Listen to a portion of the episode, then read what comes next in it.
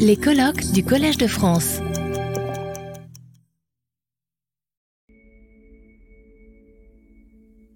Euh, je vais vous emmener euh, vers les années 90-2000, comme Anke l'a dit, un peu à la veille des révoltes arabes. Et où euh, je vais parler surtout donc des, des débats sur les lumières que j'ai suivis alors, mon sujet, ou l'époque, c'est les révoltes arabes de 2011, que vous avez plus ou moins suivi, peut-être un peu. Et euh, c'est les débats sur les lumières.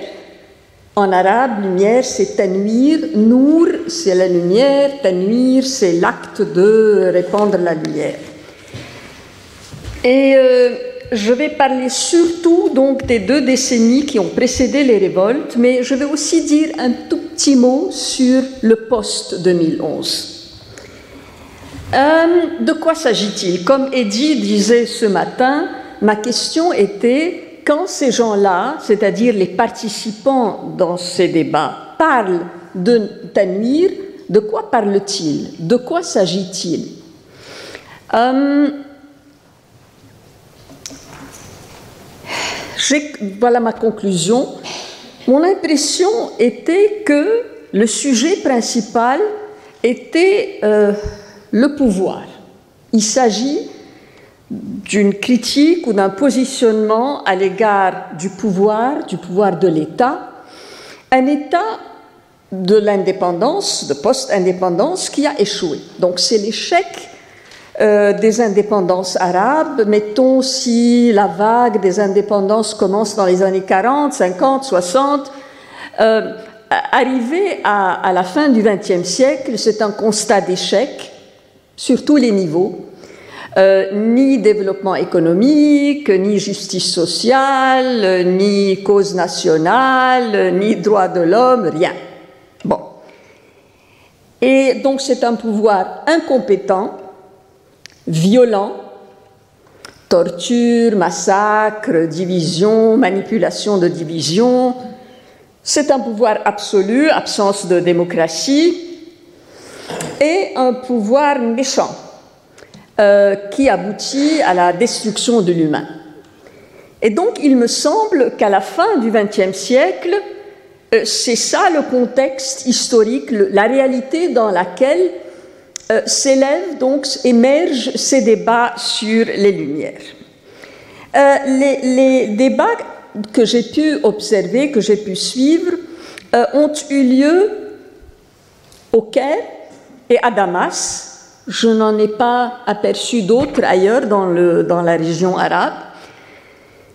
Et donc, je vais faire quelques observations sur ces débats-là et euh, je vais aussi parler un peu d'un autre débat un peu plus académique durant la même période, qui a été organisé par un centre de recherche assez important, qui fut très important dans les années 80-90, euh, le centre d'études des études de l'unité arabe basé à Beyrouth.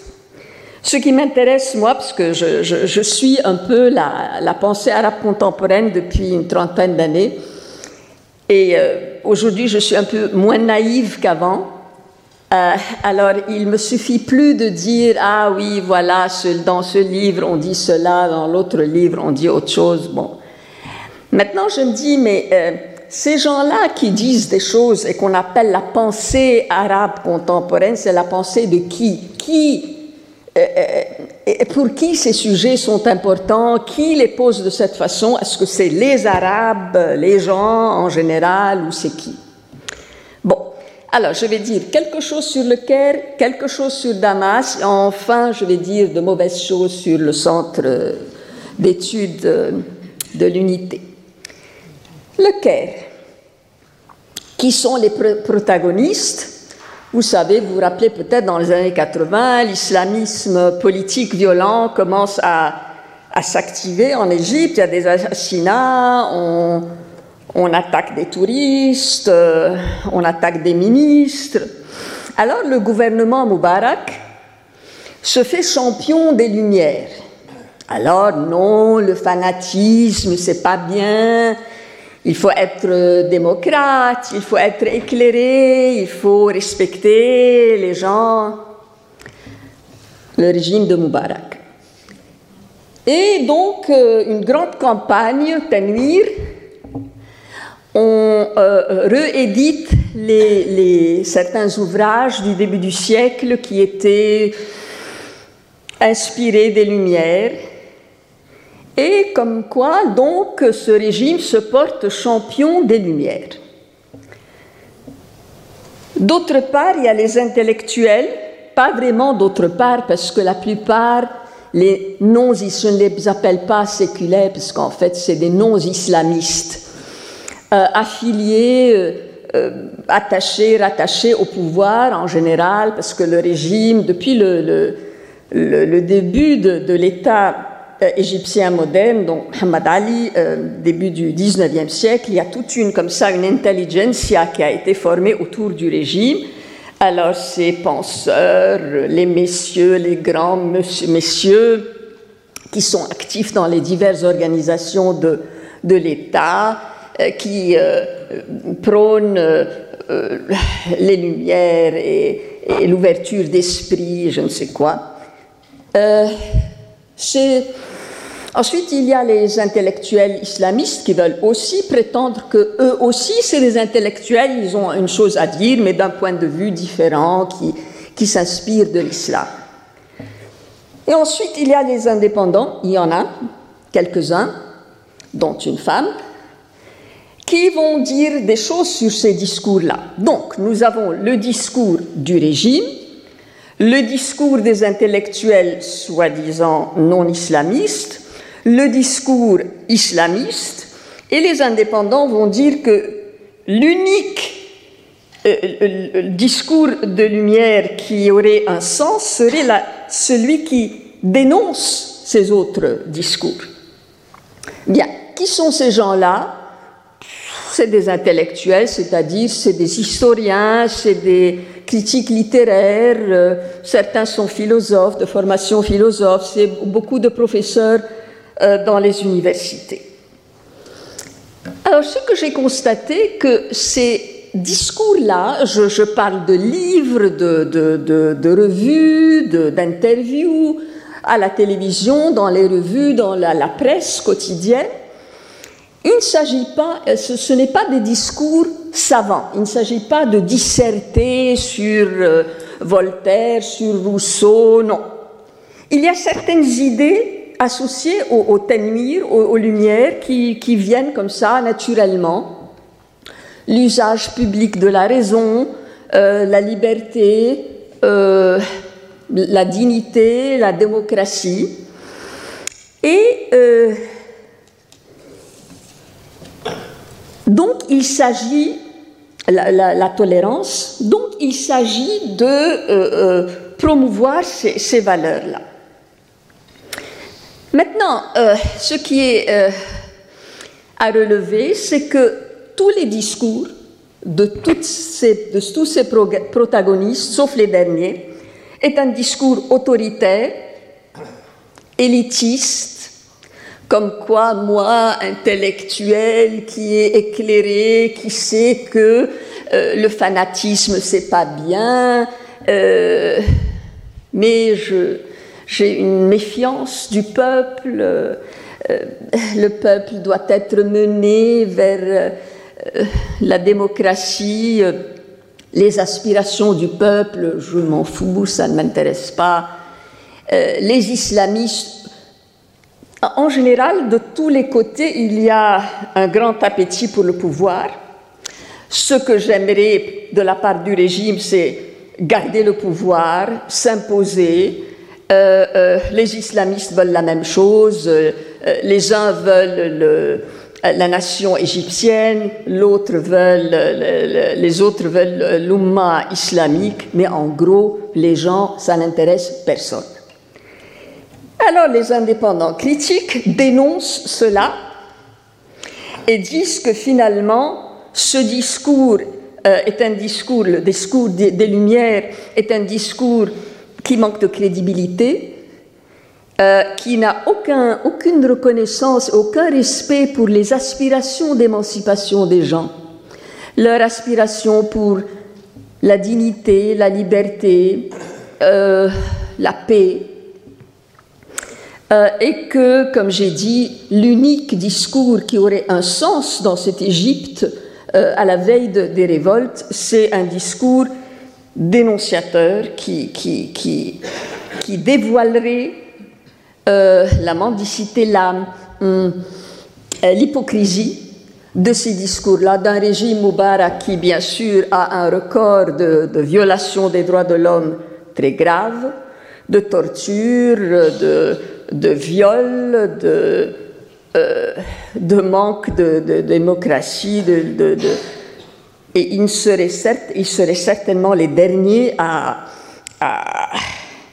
avoir quelque crédibilité que ce soit en prônant euh, les Lumières. Ça, c'est donc un peu le contexte égyptien. Discours autoritaire, élitiste, méprisant du peuple, euh, c'était discours au service du pouvoir. L'unique appétit, c'est le pouvoir. Euh, euh, très bien. Passons à Damas. Damas, le, gouvernement s'en fiche de, prétendre quoi que ce soit. Il n'y a ni discours lumière, ni machin. Et c'est un régime, euh, c'est un système de gouvernement basé sur la barbarie. Et donc les quelques courageux qui écrivent sur les Lumières parlent surtout de l'effet destructeur de ce système de violence, de gouvernement par la violence systématique. La seule façon pour ces gens-là euh, quand je lis leurs ouvrages, euh, c'est une description des conséquences de ce que cette violence fait à l'être humain, à la morale, à la moralité, à l'éthique, au tissu social, ce que c'est que de vivre sous un régime policier, violent, basé sur euh, un système d'incarcération systématique, de torture, de, terreur. Et donc l'unique façon de sortir de cette destruction, c'est d'arrêter, de, mettre fin à, ce régime par la, obviously, par la participation politique. Donc Telmir euh, je l'ai appelé, c'est pour ça que je l'ai appelé à la fin de mon livre, je me suis dit, mais qu'est-ce donc, s'il s'agit de ça, s'il s'agit de, de, de rehumaniser l'humain, la société humaine, euh, et qu'il s'agit de, revendiquer la participation politique, c'est-à-dire de se débarrasser du pouvoir absolu, je l'appelle humanisme politique. Donc là, les Lumières euh, n'ont pas comme souci primordial, si vous voulez, comment connaître le monde, hein, un souci épistémologique, quelle est la façon meilleure de, comprendre la nature? Non, ce n'est pas un souci épistémologique en premier lieu, c'est plutôt un souci politique, éthique. Bon, pour faire ça, pour passer d'un pouvoir absolu destructeur à une possibilité de vie humaine, il faut une pratique de la raison politique, c'est-à-dire la possibilité de gens de, se rassembler, de discuter de choses communes, de, critiquer des politiques ou de, euh, concevoir des politiques euh, euh, de choses de bien commun. Pensant à l'intervention de, M. Diane hier, je me disais une sorte de Ubuntu en fait. Euh, euh, ce que je trouve intéressant de ces discours-là, soit au Caire, soit à Damas, ce n'est pas des discours académiques, dans ce sens que ce ne sont pas des livres commandés par des euh, groupe de recherche universitaire, euh, ce n'est pas des colloques, non, c'est des, gens qui, écrivent, qui se répondent, qui, qui évoquent des choses qui les préoccupent dans la réalité, du vécu. Euh, et ce que je trouve frappant, c'est que quelques années plus tard, en 2011 justement, c'est précisément ces revendications que nous entendons dans les rues arabes. C'est-à-dire une demande de participation politique, euh, euh, d'arrêt du pouvoir absolu, de la violence, de la barbarie, de la torture. C'est bien ces choses-là qui ont poussé les gens à sortir, à risquer leur vie. Euh, et je trouve ça intéressant qu'il y ait comme ça un, écho entre ce que certains écrivains écrivaient avant les révoltes et ce que les gens expriment, et sans euh, pour autant euh, supposer qu'il y a là un lien causal. C'est pas parce que quelques mecs ont écrit un livre qui a eu les révoltes arabes. Je parle plutôt de, d'une atmosphère, d'un de préoccupations que certains se partageaient.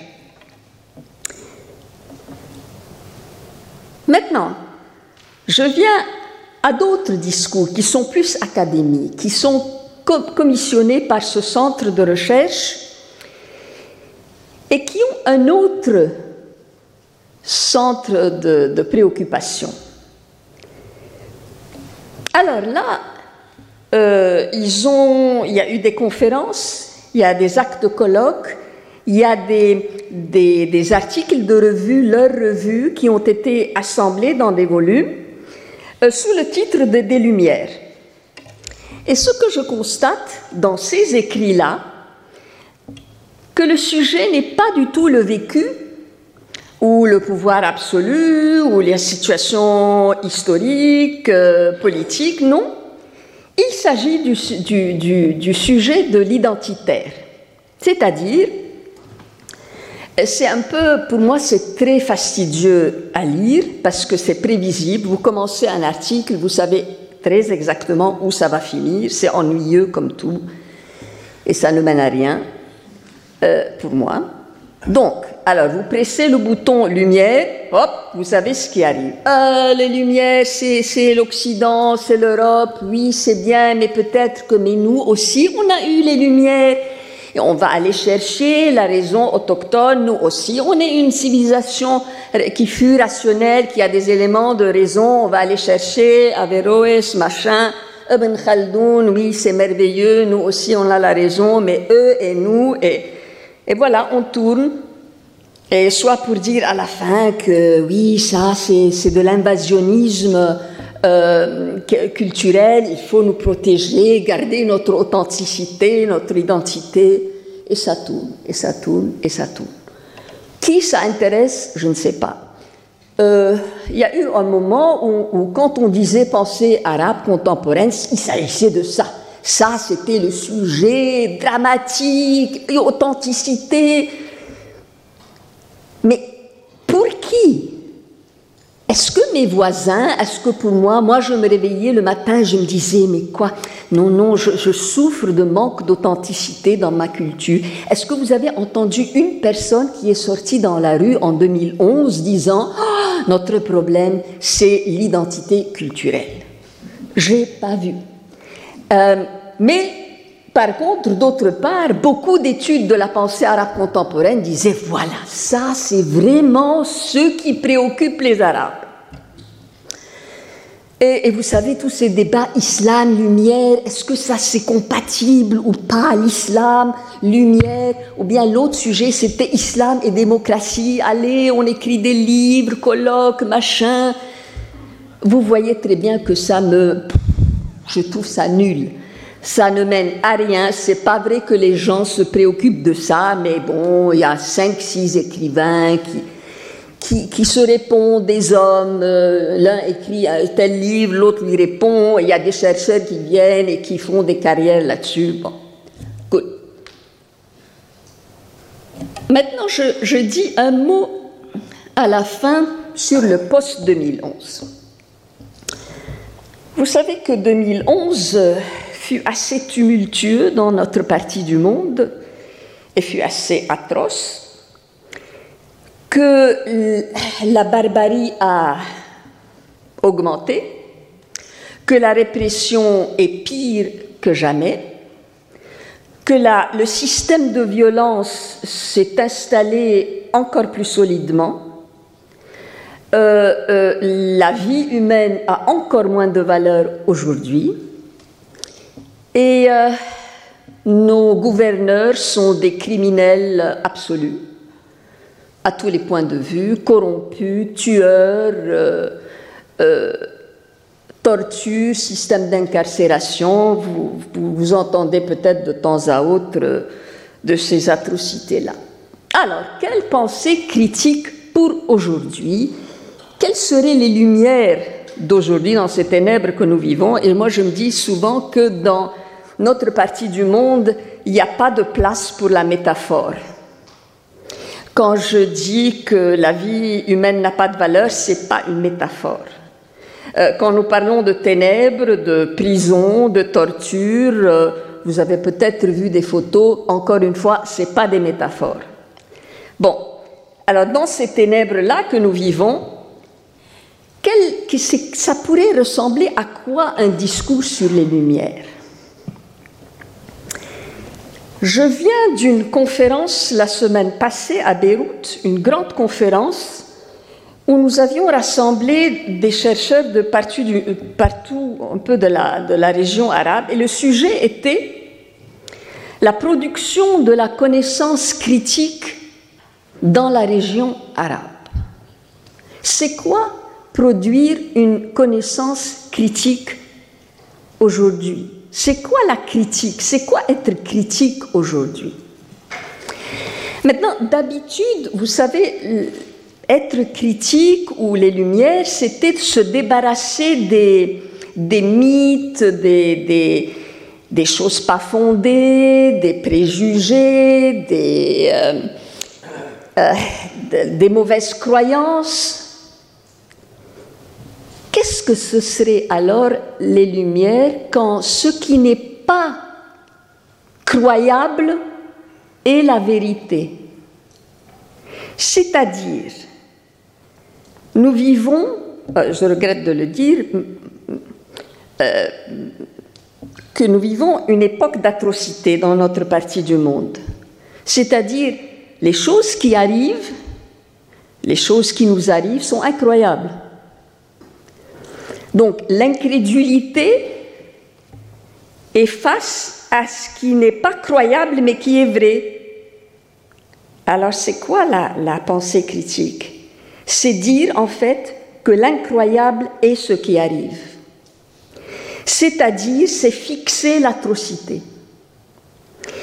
Et nous, avons euh, invité un des plus grands penseurs, à mon avis, euh, euh, syriens de nos jours, un rescapé de, des prisons syriennes de 16 ans, dont la femme est, fut enlevé par les islamistes, dont le frère a été euh, euh, enlevé par les islamistes, qui est réfugié aujourd'hui à Berlin. Et nous l'avons invité pour nous dire c'est quoi la pensée critique aujourd'hui. Et son propos était qu'aujourd'hui notre tâche était de fixer l'atroce, l'atrocité.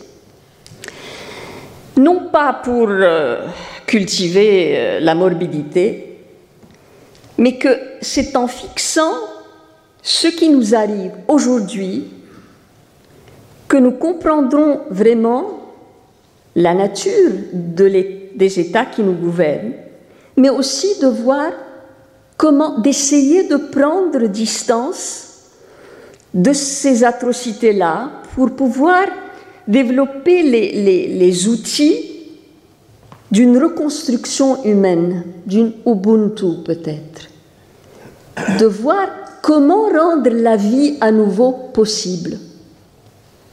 Et il me semble qu'aujourd'hui, après 2011, et on ne sait pas ce qui nous attend encore, c'est peut-être ça les lumières, d'essayer d'inventer les moyens de rendre la vie humaine dans nos contrées à nouveau possible. Grande tâche. Merci. Retrouvez tous les contenus du Collège de France sur www.colège-2-france.fr.